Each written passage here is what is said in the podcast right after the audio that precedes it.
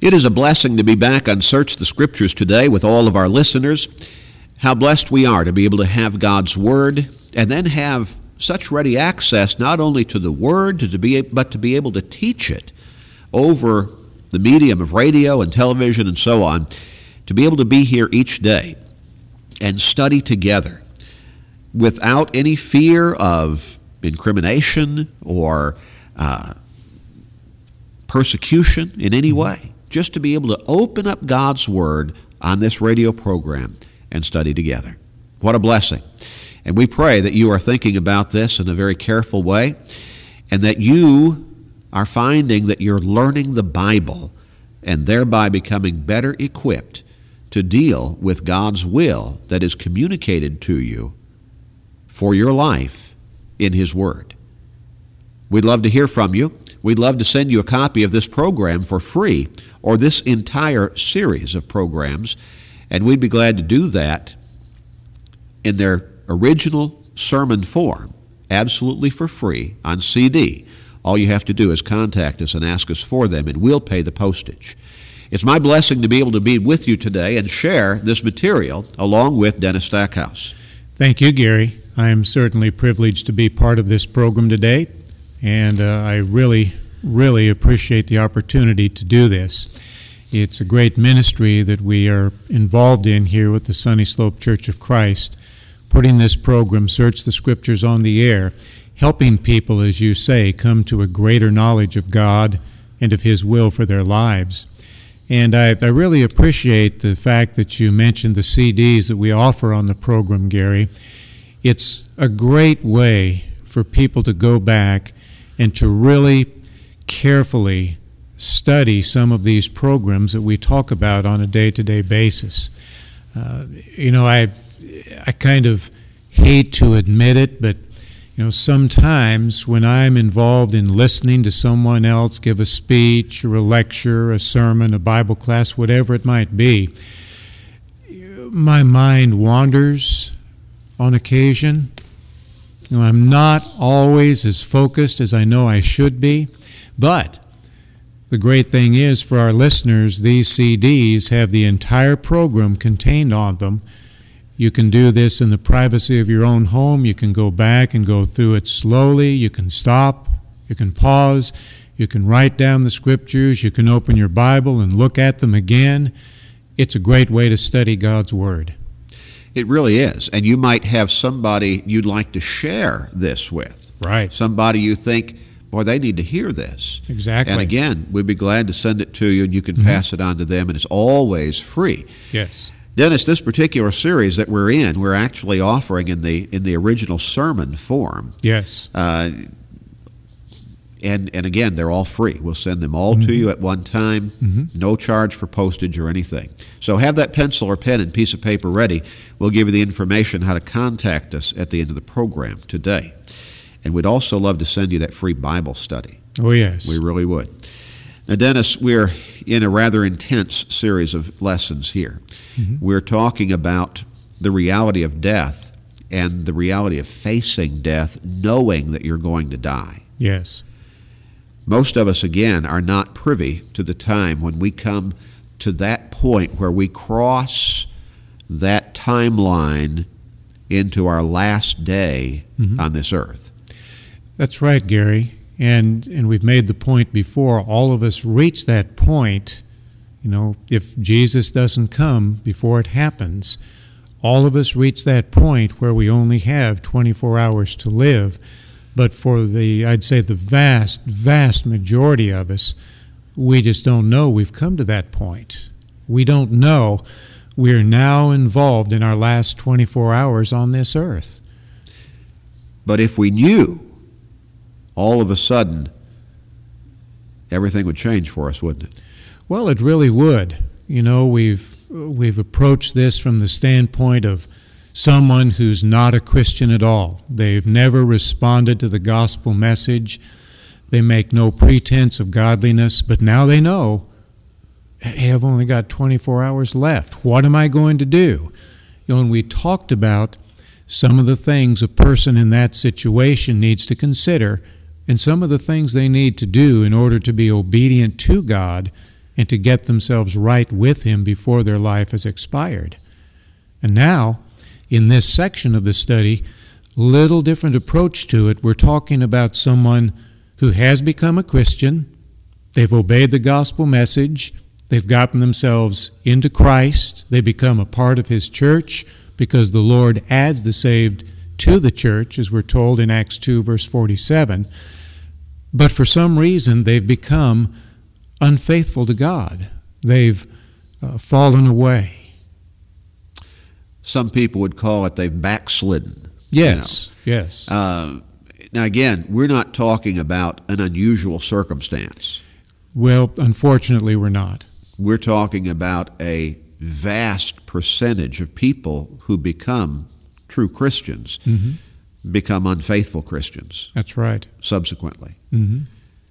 You wonder why that happens, mm-hmm. but it happens all the time, literally. It does. We made the point that, that some have suggested that if you could find all of the unfaithful Christians, again, some would call them out of duty. Well, that, okay, whatever term fits for you, but we're talking about people who have gone back into sin. They've turned back away from their Lord. Yes. Now some might say, I never turned away from the Lord. Oh yeah, you did. When you when you left his church, when you became unfaithful, when you went mm-hmm. back into sin, you turned away from the Lord. Yes. Because in sin you're walking with the devil and you cannot walk with the devil and with God at the same time. That's right. They are not partners. No.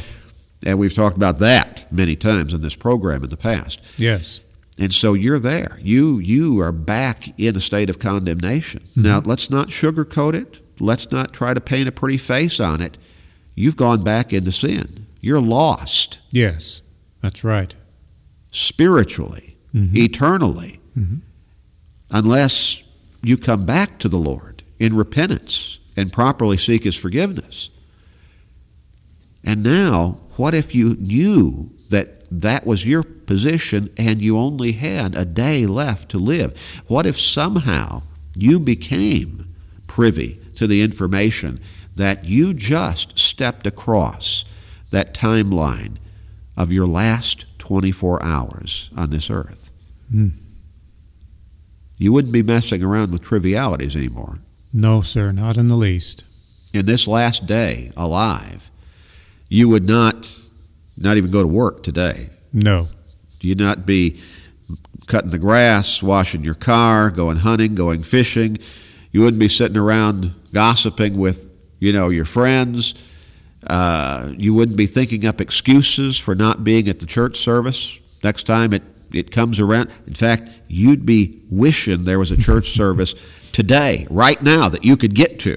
That's right. Because all of a sudden, intense in your mind would be your need to get right with the Lord again. Mm-hmm.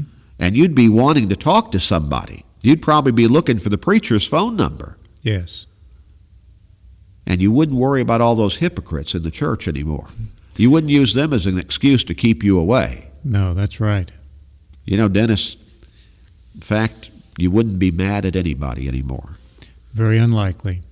You just want to get right with the Lord. Mm-hmm.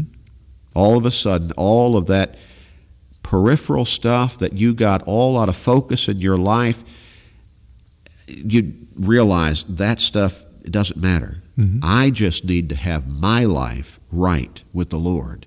Yes. And you only have a day to do it. Mm-hmm. Well, we've looked at some of these images that are portrayed in Scripture about the final day of judgment, about eternity for the lost. We, in our last program, we went over some texts of Scripture that describe the blessings of salvation in Jesus Christ. Mm-hmm. And that person who has become unfaithful again has turned his back on all those blessings. That's right he had the opportunity. In fact, he had the promise of eternal life. All of these exceedingly precious promises, as Peter described them. Mm-hmm. Inheritance in heaven, undefiled, mm-hmm. that could not fade away, reserved there. Yes. It turned his back on him. That's right. Peter describes them, describes that situation in 2 Peter chapter 2 and verse, verses 20 through 22, he compares it to a dog who has eaten something that made him sick and he vomited it up and then went right back and started eating it again. And we look at it as, oh, it's disgusting. Yes. Or a sow, a pig that was washed, all cleaned up, and then turned loose went right back to the mud hole and got all dirty again, wallowed in it, took a bath in the mud. Mm-hmm. And you say, what a waste of time that was. yes. Well, how do you think the Lord feels? He went to the cross to shed his blood, and as you turned to him at one point in your life, as you were baptized into him for the remission of your sins, that blood that he shed on the cross cleansed you of the guilt of your sins. Mm-hmm. Now you've become like that pig again. You've gone back to the mud hole of sin and wallowed all in it all over again. And even worse, I think, Gary, for a Christian who does that, we're openly putting Christ to shame once again. We certainly are. Disrespectful in the highest degree. We don't think about it that way, though. No, we don't. We try to make excuses, but we don't think about how guilty we are Mm-hmm. in going back into sin. And so here you are, unfaithful Christian. And likely, if you're honest with yourself and you search deep down in your soul, you'll recognize it and admit it. Mm-hmm. What are you going to do now? You got less than a day to go. In Luke chapter 12, verses 47 and 48, we read about something here as far as accountability and expectation is concerned. And that servant who knew his master's will, and did not prepare himself or do according to his will, shall be beaten with many stripes. But he who did not know, yet committed things deserving of stripes, shall be beaten with few. For every one to whom much is given, from him much will be required, and to whom much has been committed, of him they will ask all the more. That's Luke 12, verses 47 and 48. Much has been given to the person who has become a Christian Absolutely. forgiveness. We did a study at one point on all the spiritual blessings and the Mhm. heavenly places that are there for those who are in Christ, Yes. those who have become Christians, Mm-hmm. from Ephesians chapter 1. Mm-hmm. And you've turned your back on that when you went back into unfaithfulness. Yes. You know, Gary, I've often said uh, through the years that I believe a Christian has a greater responsibility than anyone else on the face of the earth. And I think it's because of this very thing, because of what we have been given, the great commitment that has been placed in our hands.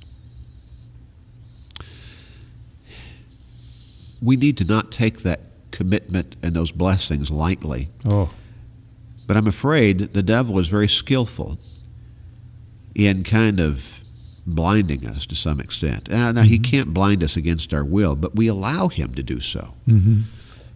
In fact, in John chapter 9 and verse 41, we read that very concept talked about by our Lord. We do. There we're told, Jesus said to them, If you were blind, you would have no sin. But now you say, We see.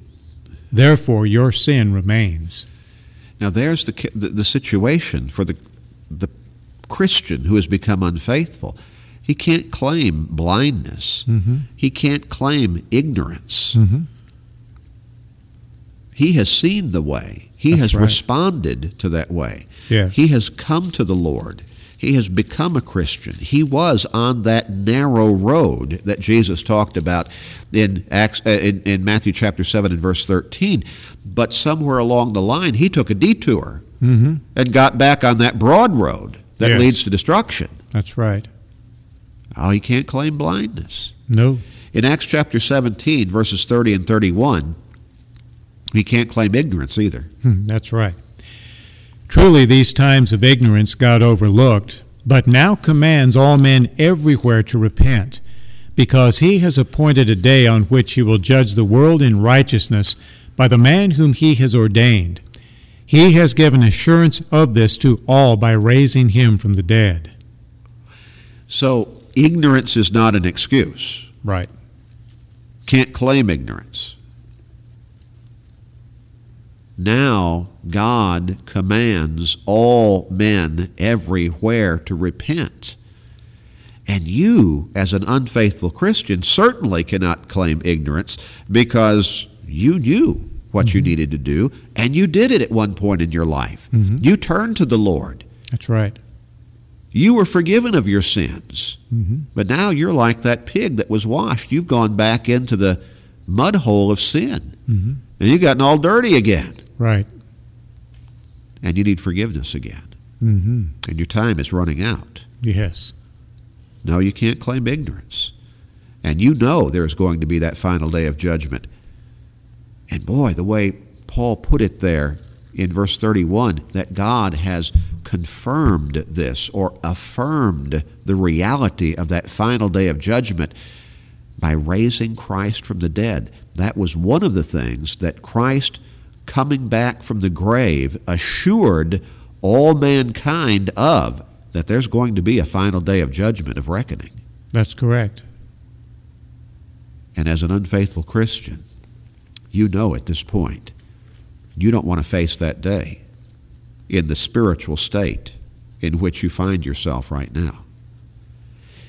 In James chapter 4 and verse 17, what does James say? Therefore, to him who knows to do good and does not do it, to him it is sin. How would you explain that, Dennis? Well, I think, Gary, in the context of the lesson that we're looking at, when we're talking about an individual who at one point committed themselves to God, they obeyed the gospel message, they were baptized for the remission of their sins, they came into Christ. Jesus Himself added them to the church. They have the knowledge of what they needed to do to accomplish that they have the knowledge of the promises that are set forth for them in the future because of that action. They know the right thing to do, and that is they need to live their lives in faithfulness to Christ until they die. They need to be faithful until death to receive that crown of life, as we're told in Revelation 2, verse 10. Don't do it, it's sin. I, and I know that sounds somewhat simplistic, even listening to it just right now. If we don't do it, we're involving ourselves in sin. It's just that simple. It is put very simply for us. It is. I think so that we should have no misunderstanding. So we can't miss it. If we don't do what we know we should be doing, mm-hmm. we can call that the sin of omission, but yes, it's sin. It is. And so if you know that your life is not right with God, mm-hmm. You know you're living in sin. And most everybody who is there does know that. That's right. If they'll just look down deep inside and be openly admit, you know, ad- admitting to themselves, right. you know you're in sin. You know you need God's forgiveness. You don't do it, your very act of omission is sin. That's right. And you have no excuse. None whatsoever. Now let's go to Hebrews chapter 6, and we'll read verses 4 through 6. And this is really talking about a very serious, it is as bad as all the others that we've looked at portray this situation of unfaithfulness in the life of a Christian. This makes it even worse. Yes. For it is impossible for those who were once enlightened and have tasted the heavenly gift and have become partakers of the Holy Spirit, and have tasted the good word of God and the powers of the age to come, if they fall away, to renew them again to repentance, since they crucify again for themselves the Son of God, and put him to an open shame. There is only one sacrifice for sin. Yes. And that was Christ's death on the cross. If someone goes back into sin, there's not going to be another sacrifice. There will not be. There's only one Savior. Acts chapter 4 and verse 12, John chapter 14 and verse 6. There's no, not going to be another Savior come to this world. No. If one comes to the Savior and then goes back into sin, you must come back to your Lord in repentance. You must seek His forgiveness through prayer. And the fact that you don't do that, that you're living in unfaithfulness, in sin, as a Christian, boy, look at how the horrible description of what you're doing there. You're crucifying again the Son of God and putting him to an open shame. That's right. Don't do that. Don't be guilty of that. Oh, no. Come back to your Lord. When is the time a person should come, Dennis? Right now. Behold, now is the accepted time. Behold, now is the day of salvation. 2 Corinthians chapter 6 and verse 2. That's right. You need to come back to your Lord. You need to pray for forgiveness of the sins you have gone back into after having become a Christian. Simon, the former sorcerer, was told exactly that in Acts chapter 8 and verse 22. How does that read? Repent therefore of this your wickedness, and pray God if perhaps the thought of your heart may be forgiven you. If you had only one day to live, and you knew it, and you knew that you were living unfaithfully before God, even though you had become a Christian at one point, but you'd gone back into sin, you'd do anything, anything necessary to correct your life within those last 24 hours. If you knew you had 24 hours to live, why won't you do it now? Now is the accepted time. Now is the day of salvation. Please contact us and ask us for that free Bible study so that you can study these matters in more depth and then act upon what those words in the Bible teach you to do and come back to the Lord. We'd like to help you. We'd like to hear from you today.